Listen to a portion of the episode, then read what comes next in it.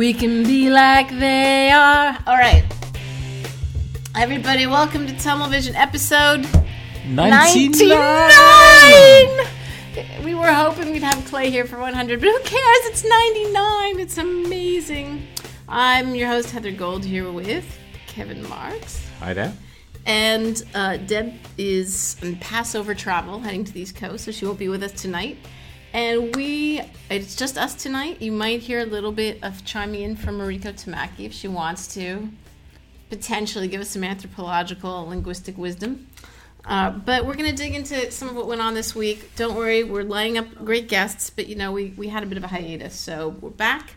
I want to urge and implore all of you before the show gets going. If you like the show, because I hear, I get emails and tweets from lots of you say, I listen to all the shows.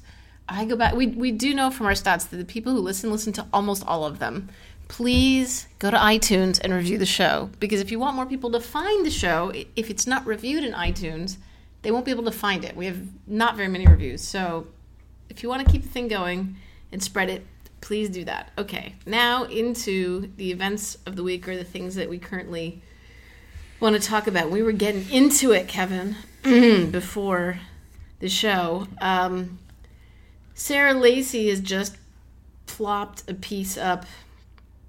Also, there's this the Web 2.0 conference is over. What does that mean? Well, it.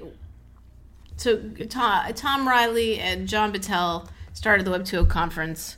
It was definitely like the kind of cornerstone conference of a lot of changes in the industry. And now we have a lot of more s- smaller boutique conferences, really.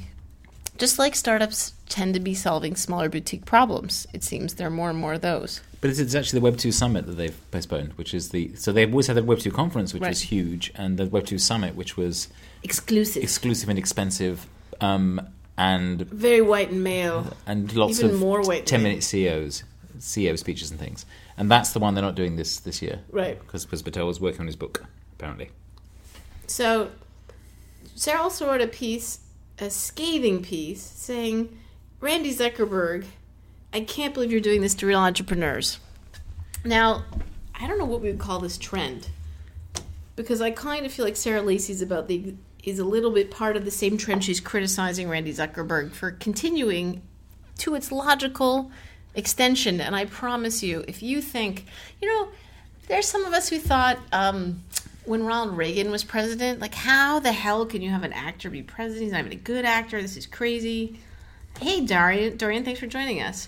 Um, just we have by the way if you're just if you just listen to this and you don't join us live we have this awesome live chat and we have a lot of regulars and we'd love you to join us if you wanted them. So anyway my thought pattern was how could it get worse than ronald reagan? Then we got you know bush. And people like they can't possibly be stupid. Like this is insane. How could this guy be president?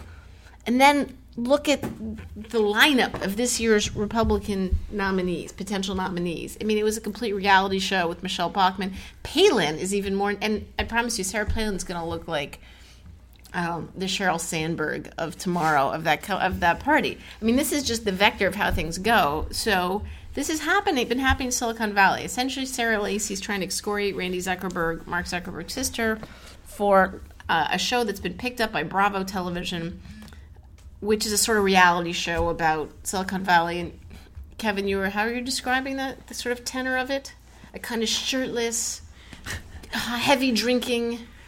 Well, the the trailer is is, um, gosh, fast cars, young people, disco drinks, bah. um, which bah. That's what we all do when we're fun and crazy.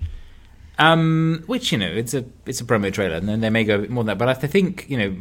My suspicion is they they want to do the Real Housewives of X to Silicon Valley, um, or you know some other you know some kind of high pressure reality show where they th- smash a lot of people together and um, only show the, the biggest arguments on, on, on TV, which is you know successful TV for them. But yeah, so It's their anchor show, Bravo.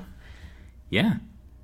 And and you know you, and you said that there's you know Bravo's got a bunch of other odd shows in the lineup. Half the stuff they launched is internety. Like I'm maybe it's this particular life I've led, but at this point, the number of people in my life who are in like reality shows and television shows, pretty much almost everyone I know is going to be in a show for 20 minutes eventually. Um, they I picked up a show that has uh, Emily Morse, who's from I know from San Francisco, who used to make documentary films, and then in early podcasting started a sex podcast. Uh, three dating advice givers or sex advice givers, and one of them is Julia Allison, who uh, someone find the link. I had her on. Uh, you can search subvertheheathergold.com. I had her. Well, she interrupted. Let's be more specific. She interrupted a, a conversation I led at, at a South by a few years back with early Twitter one with Ev and um, Williams and someone from the New York Times, Charlie Dewan and TMZ and Owen Thomas, who at the time was was editing Valleywag, And when I in- introduced Owen, I heard him boo, get booed. Uh, and then I didn't know who it was, and I asked her to come up, and we didn't have an extra chair, so I made her sit on my lap. And it was Julia Allison. It became kind of a bit of an infamous moment and anyway she's in it too she's in the show too and it was if you want to watch that video you can see how she was uh, pretty much not beloved by most of the people in the room uh, as not, and also as Sarah Lacy wasn't because she just interviewed Mark Zuckerberg and spent half the time talking about how sweaty Mark got and him being shirtless. So fast forward to this year, now he's she's upset that Randi Zuckerberg is going to executive produce a show on Bravo, make some money off of showing some people shirtless. And and doesn't it seem, Kevin, that the population of the valley and the kinds of explosion of the industry means that there are a lot of people in the industry who that is an accurate portrayal of their life? Or I know it's a television-ish version, but it's not the same thing as you know going to Mozilla. But that's not who they're going to cover. I mean, well, you know, the thing is that any successful industry, any city attracts a whole bunch of different people to, to, to come and be part of it, and the valley is is, is that too. And you know, there's waves of people who come in who are focused on the technology and, and that, and, and there are waves of people who come in who are focused on the periphery of the and, the and the, scene and so on. And one of the nice things about um, the Bay Area is that it's big enough and rich enough to support a diverse ecosystem. It isn't a company town. it, it is that there, there is you know significant art community and maker communities and a whole bunch of other things going on here too. It well, it's so expensive now. We're gonna have less of an art community. Sure, that's yeah, that's that's that's a, that's attention too. We have more fratty kind of people here. Uh, is that a like pejorative way to describe um, it? Well, you get fratty kind of people in any big city. I mean, you know, yeah, we've got universities. I mean, within this industry, if industry. you went to an industry event, a tech event or party, mm-hmm. five years ago, eight years ago you weren't going to find yeah, but if you went so many twelve years ago, thirteen years ago, right. you would. Right. Right. No, it, the there was the there was the bubble was totally full of that, except where it's less bubbly. Anyway, I just think this is part of the thing expanding, isn't it? Isn't this what's going to well, happen? So you know, part of the you expand entrepreneurship around the world, and everyone gets involved. Everyone isn't just hardcore nerds. Um. So and and Kevin's distracted because Hermione Way is also in the show. That no, that, uh, that uh, that I'm uh, distracted because my son is. I'm the one who's me. been filmed making out with her in an interview. Um, so with Way. Okay. I that, well, I was trying to sort of hack the interview, and it was sort of my take on it. And if you watch it, you'll see what I did. Um, basically. Who else is in it? Who else is it? Yeah, that's the one I did. Uh, the link. He's he's he's trying to link the conversation I had with Julia Allison. So who else is in this show besides Hermione? Um, a bunch of people I didn't quite recognize. Um, Hermione's the one I Hermione Way is is British, and she runs. Is it was it NextWeb? Like she does. She does. She does NextWeb. She does journalism there. She's got a PR company that she does other stuff with, and she has been involved with She's a bunch of startup journalist who has a PR company. I just want to be clear. It's a very common thing to have journalists with PR companies. I mean, that's part of what's happened in these industries. Things have smushed. Everything is a promotional thing where people like Arrington, you know, banks and all kinds of stuff that TechCrunch covers.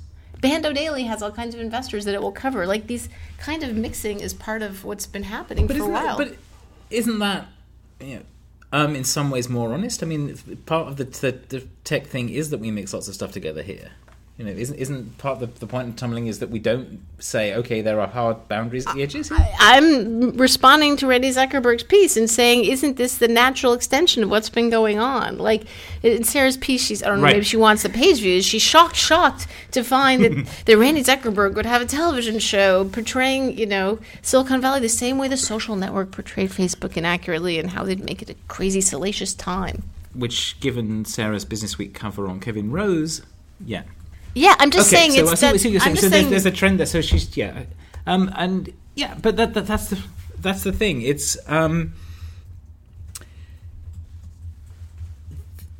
there's there's a bunch of stuff here. So my, one of my one of my things about how do you spot there's a bubble is that when all the There's a um, reality show. Expensively educated young things turn up in your industry, um, then you're fairly sure you're in a bubble, right? The- the- That's what it comes from for me. I used to That- that- judge that- it by ahi tuna. You judge it by young, cute things. um, ahi tuna is a staple in this It never goes away. Yeah, Even it's- in it's- in California, times. I, I, you know, my, my, my, my son um, Christopher, when he was growing up, was really shocked when I gave him some, some cooked tuna because he thought tuna should be red because he'd never Aw. seen because in California, you know, you eat raw fish. Yeah. Um, so you know that's that. The, the, the indicator for me is that there's a there's a group of people who are um, expensively educated um, conformists. The, the people who Expensively educated conformists. Would you extend this to the, the people in the New York Times piece today about old money coming to technology? God, yes. But that's you know that's but there's you know so there's the experientially educated conformists and they go to um, you know they, they they study hard they get the 4.0 GPA they go to the expensive schools because they've they've got money to do that um, and they spend their entire lives being trained to jump through hoops that other other people do them and they become very finely tuned to fashion um, to local fashion so they're, they're crowd followers they join the right clubs they do all that I wish I had gotten your first phrase down because it was so good. What'd you call them? expensively educated conformists was that it I, If you're expensively educated, does it make you a conformist just by Um, definition? Not necessarily. You know, there, there are there are people who get in there through other means, who, who you know get in through scholarships, who get in through, you know through through um, through merit. But there's there's a, definitely a sort of um, I think you know what it comes down to is that most of the people that you know I know in tech who have built a bunch of really cool technology didn't take that path. They went through, you know, they went through an indirect route into technology because they cared about the technology. Um, they didn't go through um, a a mainstream school. That's that's that's that's changing a bit because you know, I suppose by the time when I came into tech, there, there wasn't many places that were actually teaching computer science No. seriously. But um, you know, there are a lot of people who, who built stuff themselves and bootstrapped themselves into the industry that way, um, and it's, it's, it's, it's true with many things. And then there are others who come in and say, "Oh, right, what's the what's the correct way to do this? How do I break into show business?" Well, the way to do that is this, this, this, this, and this. And if I do these things, I should get into show business. Um, and there's people who treat you know any given industry. Apparently, how you get in show, show business is you show up somewhere and you're willing to be seen as, as ambitious and willing to, you know, sexually exploit yourself as much, if you're a woman as much as possible, and then you get famous. No, I think there's more to it than that. But you know, the, but there's also a massive amount of luck in all of these things and, and randomness. Um, so, so anyway, so the point of my bubble indicator is the way you tell you're in a bubble is suddenly the people who are fashion, who are expensive edu- educated conformists show up in your industry. And I first got this from reading uh, Michael Lewis's Liar's Poker. Which is an amazing book, is a- like everything he writes. Like, yes, no, no, Mi- Michael Lewis is, is very good documentary this phenomenon. But he was basically it describes how his entire class went into investment banking in the 80s because that was the thing to do, um, even though they ha- they were mostly innumerate and you know not actually any good at that and didn't care they about didn't economics. care. I was in college when it happened at one of those schools, and they didn't care if you knew any of that stuff. Right. But of course, I guess he's saying because they're enumerate, they don't understand But the horrible, terrible work that they're doing in the world. but that's that's That yeah. he didn't understand the consequences of their actions. Was that part of what he was saying? Yes, but also the, you know that that, they, that that was you know people they flock because they've um, grown up with this always doing the done thing and following the rules. Then the, then they follow the crowd into investment banking, or they follow the crowd into into Silicon Valley or whatever. And there's there's definitely a wave of that going on at the moment. Um, the other thing I think is that, and um, you, you mentioned a bit of this, is that, um, and and um, Sarah Lacy says this too, which is that the um, the film The Social Network has set up a, a, a mental model of the valley that a, a false mental model of the valley that is then becoming real because people are coming here looking for that, and when they don't find it, they create it. Right. So um, we South by Southwest, we talked about last week, has Yes. become a lot of that. Some of it, don't you think? Yes, no, absolutely, and also Party all night. I mean, it, how do you have a big nerd event where you can't hear each other sit down and have a conversation? It's just by definition not that nerdy when everything is an all night music party. Not saying nerds never go out and dance, but like when that's all there is, six nights solid, and that's all anyone offers, it's not that nerdy. Right. Well, that was. There was there was another um, essay blog post that went around um, today. Um, I saw it from Gina Trapani, but um, it was I'm going to find his name Ryan K U K or something. Um, um, right, R Funduk, whatever. What, Ryan RyanFundUK.com, um, who's, who's written an extensive rant about how he feels excluded at tech conferences because everyone's such an alcoholic or a binge drinker or yeah, you know, alcoholic is, is probably you know because um, there's a culture of excessive drinking um, that that's sort of brought into that. And I think there's yeah there's, there's yeah yes there's potentially there are cultures that within tech that drink a lot and there's always been the the beer bash has been a valley tradition since at least the 80s probably the 70s. Um, so there's there's there's there's there is that sense that, that there's part of the culture here. Um, but he's saying this is you know taking over the thing, and he's feeling excluded by it because there, there's people drinking too much. For me, there's something of that. Yeah, I can see that that could be off-putting, but but, but what you said is more important.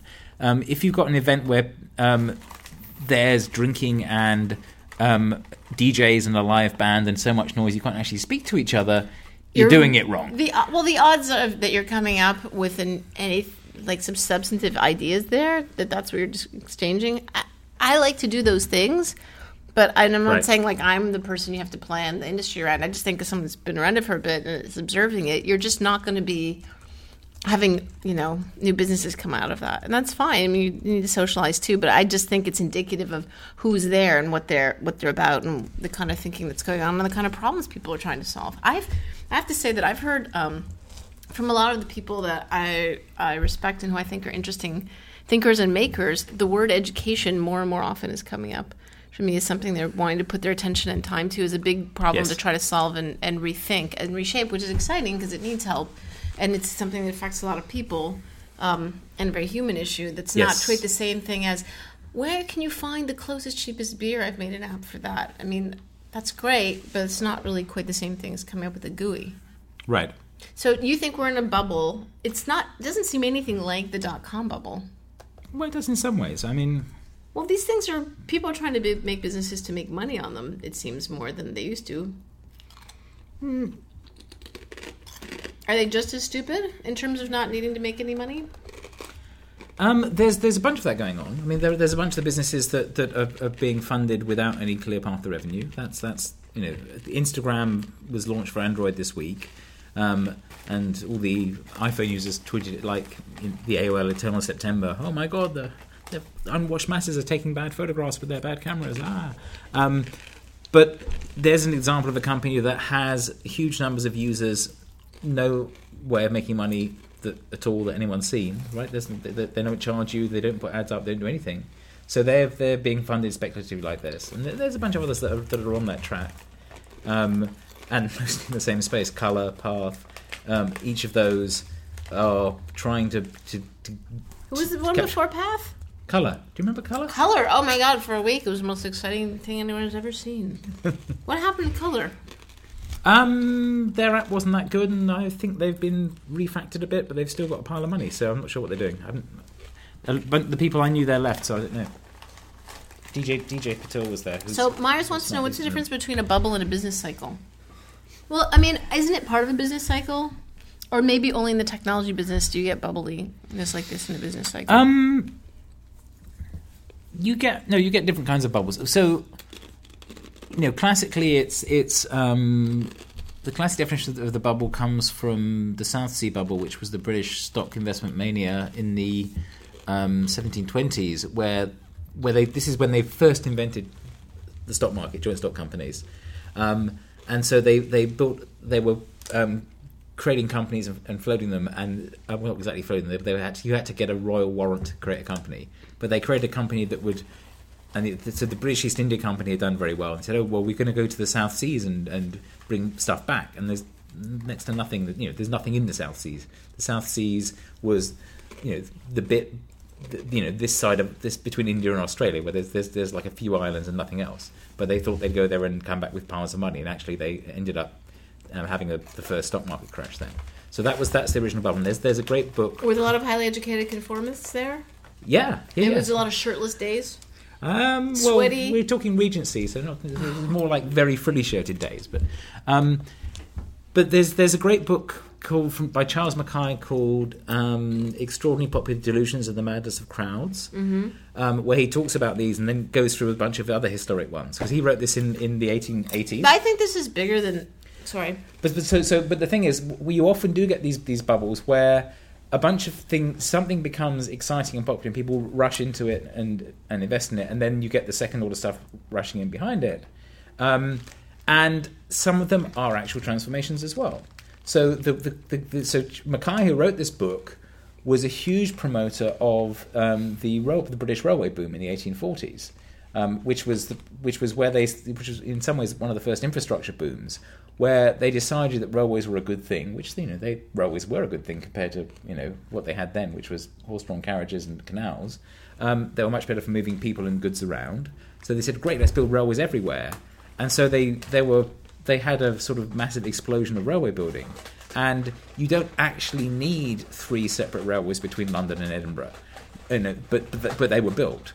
Um, there was the, the whole the British Isles were covered were covered with, with, with railways tracks, several of which didn't actually make much structural sense, and it took a while for them to you know, slim back down again. And still, if you go to if you go to London, if you go along um, the Marylebone Road, you see these huge um, railway terminuses that are all um, within short distance of each other because they were built by separate companies with parallel lines um, competing over the route. So there's, there's Euston and St Pancras and King's Cross, which were all competing railway companies.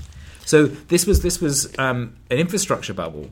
So everybody threw money at these railway companies. They built all these, invested lots of money in, in laying all this track and, and, getting the land and so on. Um, and then they found there wasn't that much business. But at least you know the tracks were still there. We still use those tracks now. Um, so th- there was some value that came out of it. It wasn't mm-hmm. just thrown away into nothing like the South Sea Company.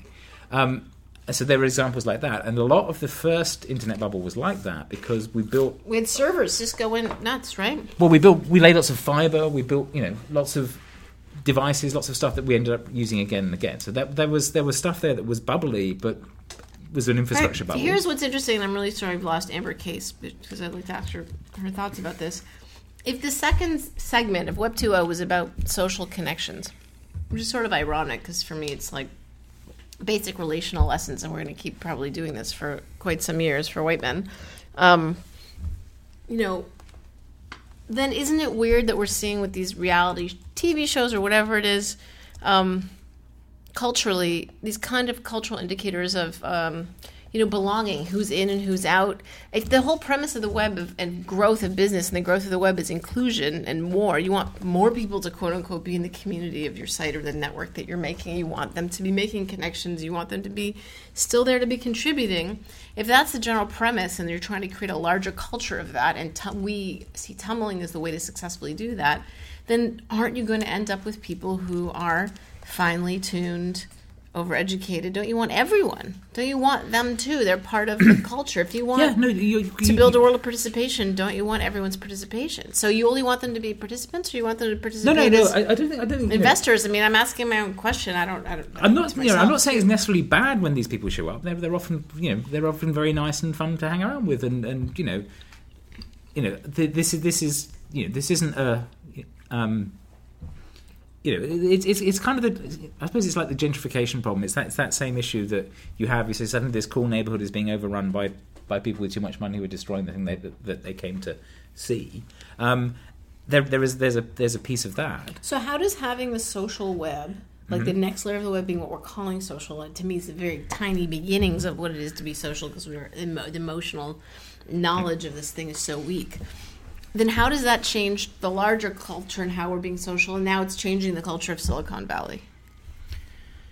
Um and so how will that itself change the kinds of tech we're making in the next stages of the web? What does it mean for the next stage of the web? Are these folks going to be part of the maker yeah. world from now on of the web? well, well the thing is that you know, this is part of the so for me i think that the the thing that the internet is doing is a revolution that is like the industrial revolution, that is like the coming of the railways, that it has that um, degree of deep change to it, and it is going to transform everything. And we've we've seen that happen. You know, large chunks of, of life have changed hugely um, because we've got pervasive internet and now you know internet in our pockets and so on. Um, which means that lots of things that, that were that were hard to do are now easy to do, um, and so we are going to be remaking all the industries, and the, and the, the sociality is is one node that joins that up. Um, geography is another one. The, the, other the other conference that I was spent some time at this week was was, was the Where conference that, that Brady yeah. runs for O'Reilly, um, and that that's that was interesting as well because you know a few years ago the Where conference was all about the problems of geography and how we get maps and how we do all this stuff, and now it's like, well, no, we've solved all that. We've got six ways of doing that. We know how to do that. Every device you're carrying knows where it is. Right. Um, So now what? so now what? What's what's interesting now? And some of it is incrementally making stuff easier.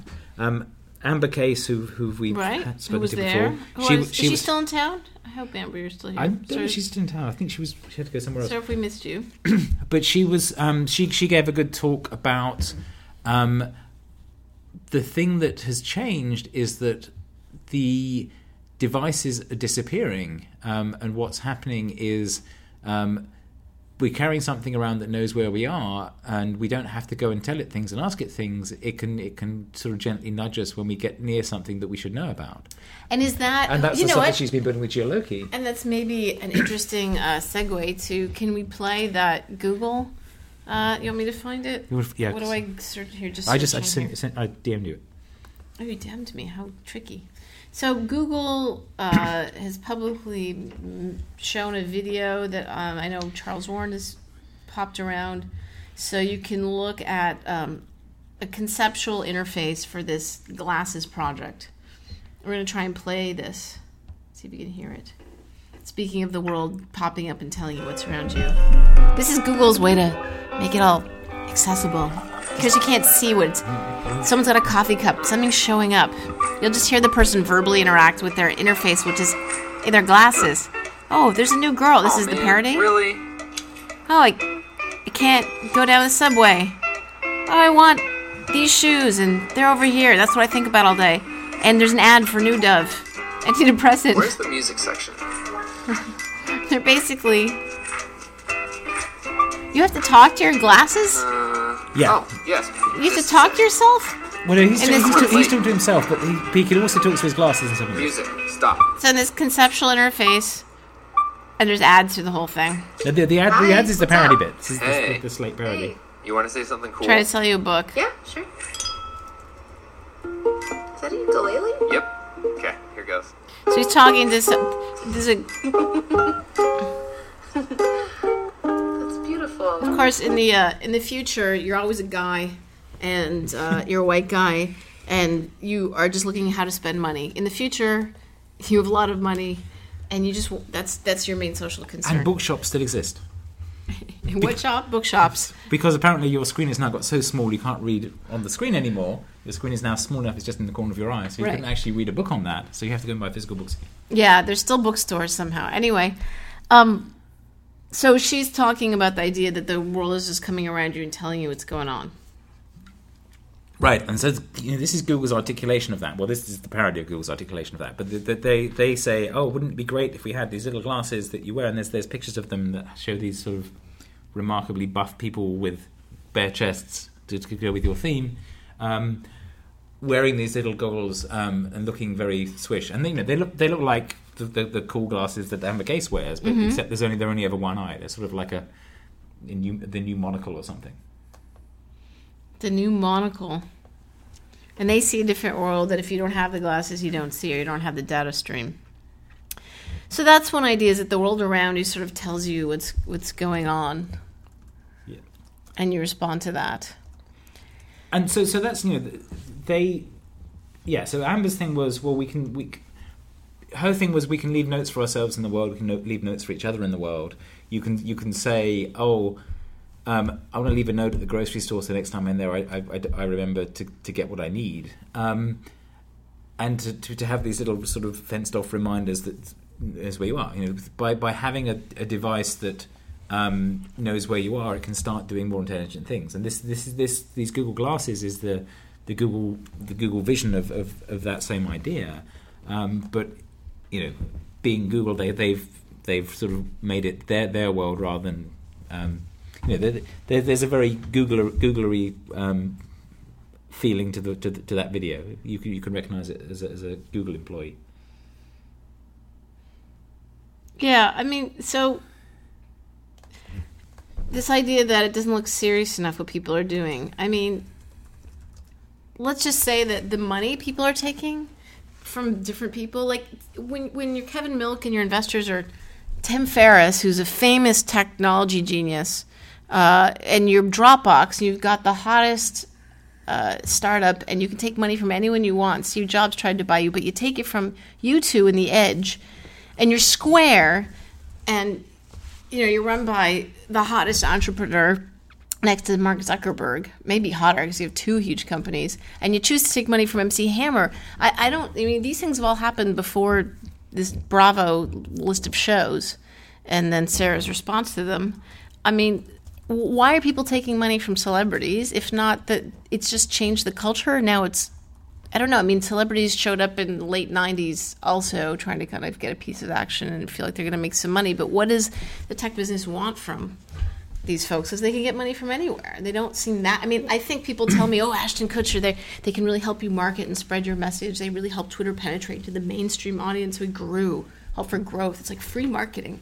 Right. Well, there's- yeah, there's that, and there's also they've you know there are also people with money who want to invest, so that that comes around as well. There's a lot of people with the- money who want to invest. Right, but but but, but having the famous ones helps drive the others. That's you know that was that was true of the of the of the, the South Street Sea bubble as well, and the Rugby Mania. There was But when there you're a people in the private company like Dropbox, who is turning people away to give them money, and it's not a public investment you can anyone can get into, and it's an incredibly you know successful startup.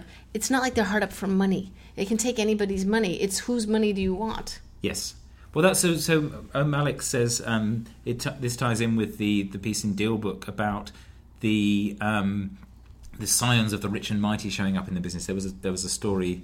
Um, Right in the New York Times. in the New York about. Times about saying suddenly all these people from rich families are turning up and trying to do startups, which is sort of fits in with that as well. And I think it is um, it is partly there's this sort of you know cultural zeitgeist around it that was that was driven by social network. We we talked before about how in the fall season last year suddenly every uh, TV show had A a, startup found a nerd in it. Right. They were either murder victims or serial killers Well, or it's whatever. a They part of the economy narrative. that's growing, or it's a part. Yeah, no, and I say it, it is. It, you know, it is the part of the economy that's growing, and it's going to be fictionalized and distorted and, and twisted. And, and um, but the other thing is, it is the other. The encouraging part is that it is a pervasive part of culture now, um, and that's uncomfortable for you know those of us who defined ourselves as the nerd off in the corner who was doing our own thing. To have all these people we were hiding from turn up is is, is, is off putting. I think that's part of what was behind Ryan's thing. It was like, where are all these these loud, annoying people I was trying to get away from here? Um, and th- then, but for me, this ties back to the um, the SOPA moments that w- that we've seen, where um, suddenly you can't you have to take this into account when you're thinking about anything because it is it is everywhere now. Technology isn't something on the side; it is something that's turning every business inside out and every culture inside out. Right. and that's um, I think it's what's taking a while to settle down. what's So- ironic is anybody if, it, if it's you know if, it, if, it, if it's showing up in Bravo's um, mainstream pandering television, then, then it is is you know it has has sort of leaked through the other side somehow, isn't it? Because the you know the the, the the the the Bravo Real Housewives of X series is all about the ridiculously wealthy people doing ridiculous things that you can laugh at because they're they're horrible people, right? That's the you know, that's that's the premise. Well, that you're going to live vicariously through them and see what luxury is, and also mock them because but also see that, that luxury is not fulfilling them, so therefore you're okay. Except what this industry has traditionally been about is that luxury hasn't been that important to the people with the money. I mean, they've not. It's not. It's. I mean, I worked in Hollywood before Mm-hmm. the Valley, and people. I'm not saying like Larry Ellison is a crazy sailboat and turned a pool into a subwoofer. Like there's some of that, but not like in LA. So you wouldn't have as many of those stories. It's just they're not as easy to find. Yes, and It was a lot easier to find Mark Zuckerberg wearing the hoodie and going, "Yeah, I'm still wearing the hoodie." Like Well, they had to write stories about people wearing socks. That was that was their, the best fashion trend story they could come up with. Silicon Valley was was um, brightly coloured socks. right, Um, yeah. And yeah, no, it's it's it's, but it's true. And there's well, But here's the thing. I mean, part of how is, this is this is you know um, the social the, the web becoming more social and the need for tummlers or the view that somebody who is and a tummler it didn't explain TummelVision off the get-go. The show is um it really focuses on uh, if you're listening at this point you know and you don't need this description but we, we focus on living in a more networked world and how engagement and conversation and connection work in a more networked situation. And people tend to be key to making this happen we believe in making these connections and working across silos and keeping things going as instead of just pure machine uh, focus. And so we're interested in the human side that needs and purpose that needs to be underneath tech. So uh, these folks who follow fashion, I mean, I guess there's an idea that, or was that the idea the bigger opportunities and the exciting ideas in technology and technology supporting hum- humanity were things and are things that make big change that aren't fashionable but that are quite different and we're now seeing a lot of copycatting stuff, like a huge volume of it. And so if people are just like, "Hi, I'm here too," does that mean there aren't so many disruptive opportunities, or just not so many people go after them because it's glossier and easier to look at this Um, sort of? Well, I think I think I think part of this is a healthy trend. I think that you know the classic thing was that you would go and t- take your make your money and then you'd go and retire and, and buy the luxuries and live on golf courses and yachts and whatever you know, um, and and become one of these you know um, people who you poke fun at for, for having too much money and not doing anything good with it. And one of the things that the Valley did that was different was that the people who made the money here go and do other crazy things with it. They build spaceships. Right. They build electric cars. They they they Like in- Jeff Bezos, they go look for the Apollo 11 or 10. Right, and they, they build or they build other companies. They invest in other people's companies. They don't take their money and stick it in municipal bonds and retire and, and Right. go on the golf course. You know, the guy, the, the we we have you know the the the old, the old VC generation that that founded you know the, the chip industry and Intel um, are still around and still investing in many ways. You know, I'll say I'll just put their one- 80s. put in one little thing. We talked about sexism in the tech industry last year and sort of the interesting way in which on Twitter and social media, where there's a sort of 360 degree um, openness and what it's like to publicly communicate how you can personally screw up your brand in, in five minutes, like the Geeklist guys did. Yes. Now, when you look at these Bravo shows with Julia Allison, with um, Hermione and Randi Zuckerberg producing, they're going to be the most public portrayal of women in technology. And there's already an issue. If you you already think we have a self perpetuating story about, hey, you can come here and party your head off and and it's all discos and you know, I mean, when I saw Social Network, I was like, that's a story about LA because it's totally like that in LA. Um, are we going to see the same thing? Women, oh, I'm here to make myself a famous celebrity. It's what Julia Allison seemed to try to do. Uh, when she came to the tech world, it wasn't like she knew much about technology. She was wrote about how she dated someone who founded a company. That was her claim to fame, and that she was willing to broadcast every second of her dating life publicly. Right. So, is that going to be what what happens? Because this is not a portrayal of, you know, Right. deal making or I mean I know Hermione has very strong business ambitions as well and I'm sure everybody who's in these shows thinks it's going to help them financially, right? Well, that's so. the but they're other- trading on sexuality and almost all of it, which was how women are expected to do. Yeah. So how is that going to anyway? Peter Thiel is going to trying to build a floating city, says Dorian. Yeah, Peter Thiel's trying to do all kinds of interesting, Oh, yeah, interesting stuff. So do do are we going to have a, this this repeating kind of thing where the the valley becomes more and more bimbo-y Um, I think you know because it portrays a story of that because it sells? Yes, I think that was. I think that was the, the, the sort of the, the social network um, problem as well. Yeah, the it becomes a self fulfilling pro- prophecy because the story is told by um, you know, by by those who want to be uh, you know outrageously public about it, and it's harder to tell the you know. Um, the actual story because it makes really bad television. If you, you know, debugging code is not something is not a spectator sport. I mean, okay, it's maybe pair programming, but you know, You know what? We don't know. Here's here's what I have to say. We have already lots of spectator sports. Infinite numbers of people in media industries who are like, let's do crazy shit and put it on camera. Let's have people, you know, lose weight, uh, try to work for Donald Trump and be screamed at, whatever. What we don't have is anyone trying to see if you can make pair programming into a spectator sport. And I have a feeling that you might get a big enough audience. I mean, Leo Laporte obviously has, he has the highest CPM in media, right? And his shows on his network are not exactly about hair lip gloss, Right. right? So what if you could have enough people who want to watch pair programming? It's not covered. No, that's open if you wanted to make that media.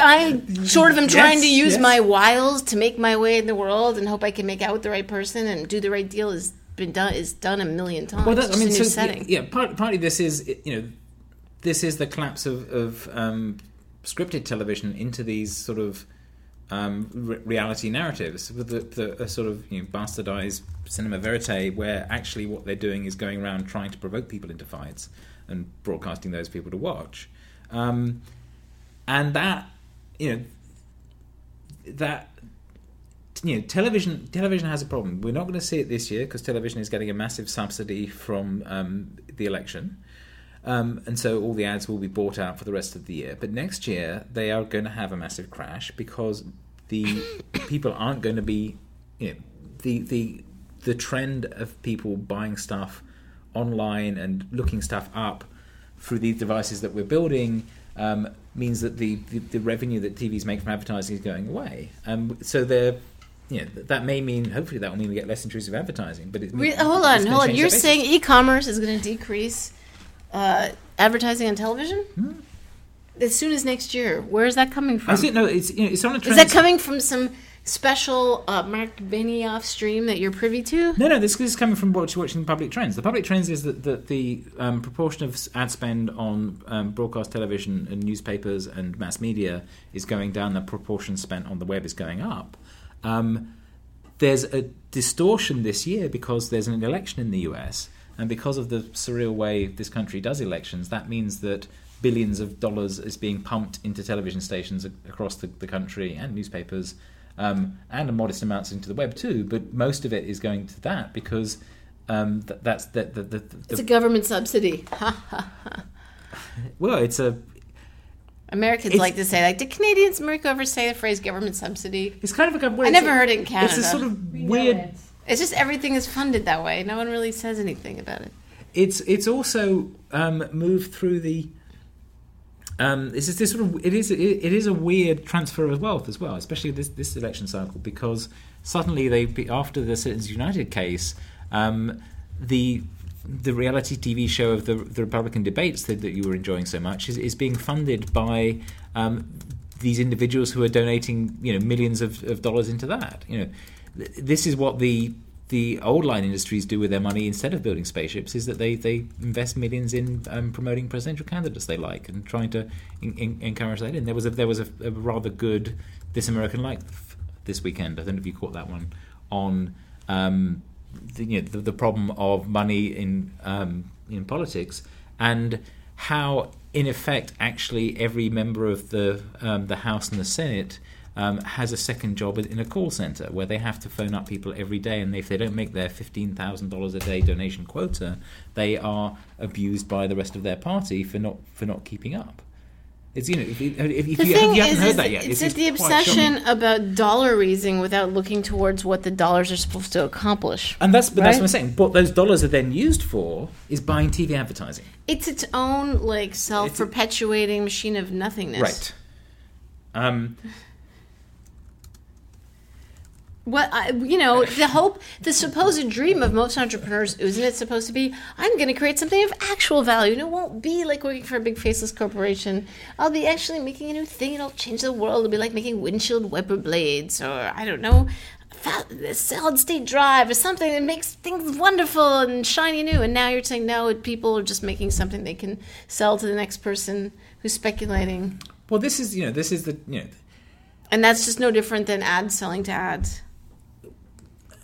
I'm not saying I don't think it's quite that bad because um, I think the, the, that, that that weird perpetual motion machine between television and politics in the US is unusual and has actually been made worse over the last few years by some of the recent legal decisions. This- This is you know Lessig's campaign on this is, is spot on. Um, But the most successful campaign outside of it was the, the online campaign against SOPA. And I Yes. was just reading today a little interview with Chris Dodd, uh, senator who's now is the main lobbyist for the uh, film business, which wrote SOPA, and sort of saying that I kind of can't say, but yes, there's sort of conversations behind the scenes going on between the tech. Which I'm not aware of. I love. If anybody knows, please give us some info Well, on that. you Between the two industries, and and kind of lamenting the death of Steve Jobs, but hopeful about Jeff Skoll was a film company and you know founded co-founded eBay because nobody really understands technology and content and how they have to work together. I'm like that is the most. Uh, that doesn't sound like SOPA is going to get relaunched. It just sounds like idiot. Only because. I don't. I think Oh, most so- so people in the tech business sees these things now- working now together. They're is the already merged. game. These industries have already merged. What's Yes. the deep game for them? well, you was complaining why they're taking the money from all these film stars and, and rock stars to, in, in the, to fund their startups. So suddenly, I see that as a deep game for. Oh well, if they're invested in it, then maybe they won't be so keen to shut us down. No, those individual artists don't have that kind of any power in that industry. They're not. It's not Roger. It's not fucking uh, Rupert Murdoch, right? It's not people. who- Bono oh, w wrote an op-ed in the New York Times saying that we should adopt China's internet policies a year ago. This year, he's investing in Dropbox. Is he actually investing in Dropbox? They just took his money. They just posted a photo of him in the edge. Well, that's good. I think that's good. It'd be much harder for them to do a Megaupload job on Dropbox now.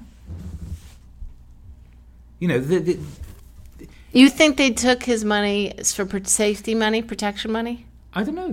No, maybe maybe they thought they, maybe they, you know he, he does work for he does work for, Hmm, I'm making he does the. work for Benchmark. Right? I wish he does we- work for VC now. So I wish we had video so you could see me kind of pursing my lips and, and tapping my fingers on my chin. Hmm. Hmm. That's it. So who else? So MC Hammer? That's real uh, music industry influence there for you? um, yeah, he's a producer. You know, I don't He know. does not have label influence. The guy hasn't made any money for them in Yeah, but- eons. Well, the, la- the labels don't have influence anymore. The artists have more than the labels now. In terms of uh, lobbying in DC, I don't think so. No, not in terms of lobbying in DC. No, So we're talking about the SOPA register for copyrights. So the thing that was worrying this week on that front was that the register for copyrights gave a speech in which she said, "Yes, SOPA is a wonderful thing, and we need to we need to press on with our, with this with this agenda." So that that bit was worrying as well. So yeah, that that may be where. Um, Chris Dodd is getting his um, I think when you from. look because at because there is there is a chunk of capture there, regulatory capture there. regulatory capture, what does that mean? It just sounds so good. Regulatory capture is when um, the industry um, t- basically completely sort of surrounds and funds the regulations on that industry. Um, the again that, that this American Life from this weekend, the- brilliant. the thing- so what they what they say is you know there are people who care a great deal about a little paragraph in a bill somewhere that will change the tax treatment of their industry Right. or give them the right to lock up other companies they don't like, which is the MPA's effort. But the Um, thing that okay, you're not you're uh, finished and, idea. and so they will they will establish they will work very hard and spend a lot of money to, to, to set that law up um, because the return on it is huge for them potentially and so that is you know that and so then the regulatory capture thing is, is what we've seen with banking regulation where you go and work as a banking regulator for a bit and then you leave and become But a, a, we're talking a about nice job at is incredibly bank, or you become you work as a senator for a while I mean, all these sorts of Yes. corrupt systems are the anti of anything tummeling oriented, of kind of making connections and opening things up to more people and trying to reflect people back to themselves that are involved. I mean, the anti SOPA Yes. en- engagement was disruptive or was change. It was a huge change in political lo- lobbying because it didn't involve lots of people giving um, writing checks and that check writing being seen as the only kind of way in which people could speak up and there was a lot of social engagement. All these patterns we've talked about in the show because we're going to have to come to a close soon about the celebritization of uh, and dumbing down of the valley the shirtless wonders the uh, what did you call them enlightened enlightened? What? Overeducated? Expensively educated expensively um, educated. conformists. Conformists. Uh, you know we got to keep up our reputation here. Uh, all these kinds of things that how are they seem to me the antithesis of what we thought of what social dynamics could be. Well, but I think you know it is also the antithesis. So They're not opening to- to, go up back to the, the politics thing. The, They the- don't go across lines, do they? the, the point of politics, the point of politics is to be, in many ways, to be the, the tummler, to be the person. If you're the government representative, you are the person who's speaking for others. You're trying to connect with them and make sense of their causes and represent them in the in the in the house. That that's what you know. That's what politicians go into politics for. That's what they tell themselves they're going to politics for. And then what they find once they're elected is actually they're now running um, a call center to raise more money for their party to go to get re-elected to do the same thing again. Um, they're having three meals a day where they only ever eat and speak with lobbyists and people who've paid them, um, and that is you know that's the the loop they get stuck in, and that that you know. I'm hoping that we can break that trend too. And The only way I think to break it is through tummeling and large social connection, because you need to prove to uh, Washington that you can affect them without writing them checks. Because when we were there, they all wanted checks from everybody, and they see these sorts of battles as ways to get checks from one industry versus another. And when you have massive amounts of people involved, it becomes much less binary and much less harder to break down. And how are we going to have that kind? Like, so when people who are tuned to fashion, I think I associate people who are that attuned to fashion with exclusivity. People who want to be in on something exclusive. They don't want everyone there. But the premise of, of basic web, especially social web platforms and businesses and services, is to connect more people to each other. It isn't. It, it isn't. It isn't. It isn't. It was. Um, you know, that was. This, I think this is. You know, the thing we talked before about the the challenge of tummeling is initially the problem is getting people to connect with each other at all, and then the then the problem becomes getting to shut up and pay attention to each other and, and, and not get drowned in noise. Um, That's the thing about tummeling. I mean, is people are talking about as curation, and I think of as more of a tummeling thing, which is I think you have those more interesting conversations when you feel you're listened to, and and curating stays with this sort of broadcast notion that this person's special and this item is special and everybody you know come and watch this thing. It's the influential thing of the moment as opposed to who else is here and how can we collectively figure out what we're, what we're trying to solve. And hmm. I, I don't know. There are a million and one social apps out there. What are do, do all of these this sorts of new investors or new participants are they trying to help make this kind of. I mean, you'd think they're more they're more socially adept. Wouldn't they be more connected to how to get a room filled full of people? Well, they are they are they helping you- make you- these you kinds of apps? well- I don't know the answer. I, to some extent, yeah, I think you know th- th- that we're we're seeing that you know we're seeing the rise of apps that are trying to create more um, in-depth connections among smaller groups. You know, that's we- you know we we talked about Path and Instagram and and the sort of raft of apps there that are basically trying to say no, actually. You can use this to, to, to have a, a closer connection to someone. You can have the more phatic communication amongst a smaller group. Um, so there is, you know, there there are sort of edgings towards that. Um, but you know, one of the, one of the things we've we've sort of We have a lot of new apps, by the way, coming are things I've wanted to use for shows. On the Air, uh, Spreecast, Google uh, Hangout Live is coming. Things that are uh, this startup that's you know all this this hubbub about that Sean Parker and Shawn Fanning that Arrington's invested in. These are all sort of attempts to have multiple people on video. Facebook videos finally seems to be working, at least Yeah, between nice. two people. Uh, I've used it the other day, yeah. FaceTime. So all these things are more phatic because they're video, potentially more many to many. So uh, you well, know. that was. Did you see? Did you see Skype's ads this week? Skype. oh God, how did we miss that? You know, I think we're gonna have to close uh, right after that. Skype, apparently, because it's I'm gonna guess losing money to people using text communication on Facebook and Twitter and not calling each other. And so they've they've I'm I'm presuming they're losing money because I don't know why else they'd make a 12 million dollar marketing campaign is a lot of money. And it's it's a sort of challenger uh, brand is what they'd call it in, in branding and advertising. It's all about going after Facebook and, and Twitter because they're human and Skype's human and these other things aren't. So most of these ads are welcome back to humanity or talk to a person and you know Right. 140 characters isn't how I, you love someone or whatever. Right. Um, I th- I mean they're hitting on a problem. I don't think it's going to work. But but, for but it's bizarre all. because all these platforms have this now too. I think the, the, the real thing is that they are feeling commoditized because um, Google Hangouts is, is a better Skype for doing a group conversation. It's way easier than, than doing one in Skype. And it's freer. Um, yeah, it's true. Skype. You have to pay on pay Skype now for that. That's true. I've forgotten that part. Yeah, um, because I use Skype for voice normally, and Facebook now has the the video, the two way video chat stuff. And then, yeah, this this stuff is becoming. You know, we know how to do this now. This isn't magic. You know, 15 years ago this was magic. Now this is a basic thing that, that should be t- standardized and stuffed into every web. But it's less connected. We've got the WebRTC standard spec that's basically. but it's the trying to do only place where there's emotional affect and impact. I mean, that's the place I'm most interested in because of I that. don't think it's you know. I think you know. The, the, I think to say that's the only place of emotion happening is is, is underselling. It's the only place I see, and I don't know from every app I've been shown in the last year. Okay. It's the only thing I, at- least the last month, it's the only thing I see that lets you express anything phatic or have any sense that the other person's there while you're talking to them. None of the other uh, things I'm, I'm seeing are anything more than this person's here, so you can, you know.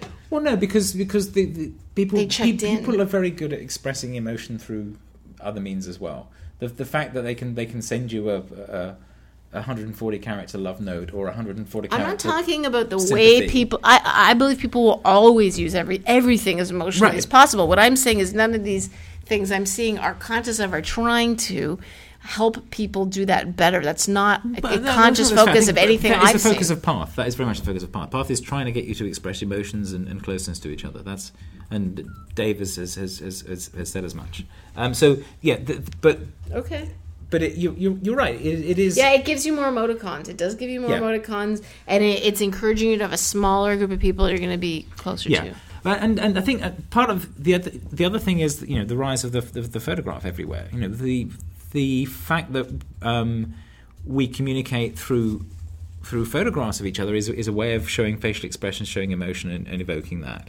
Yeah. Uh, and that's that's you know That's a good point. th- that's something we now see much more pervasively through the, through these things. And part of this is because we're just carrying so many more cameras, and it's easy to do this. You know, it's, it's not some special device you have to hook up anymore. Um, Anyway, all of that to say, what a great, amazing conclusion we've come to here on another episode of 99 of TummelVision, of kind of going over here's what's kind of gone on in the week. We'd love to hear from you in terms of what you'd like to dig in, who you'd like to see. We're um, working on a bunch of new great guests and also startups who want to do um, Tunnel Live for the startup guy, gal. So, uh, sites or services you'd really like some serious uh, social design analysis of, we're going to try and do one a month and see if we can get some of the UX folks back here that we've had before, Brennan, Julie Hamwood, and I'll try and get some other folks here too. Um, see if we can get Adrian Cheney. I think he was one of our very first guests. Um, yes, he was.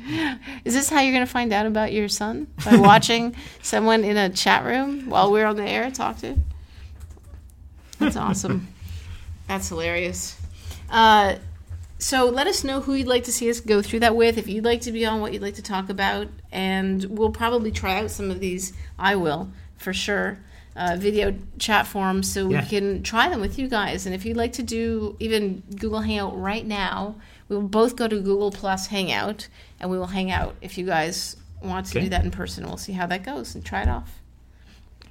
All right, you guys, uh, we'll be back with episode 100 next week. We've got Kio Stark from ITP uh, coming up on the 10th of May, and lots of others will be able to announce soon. Thanks so much, uh, and have an awesome night. And please go to iTunes and review the show. Hi, Kevin. Right. Yeah.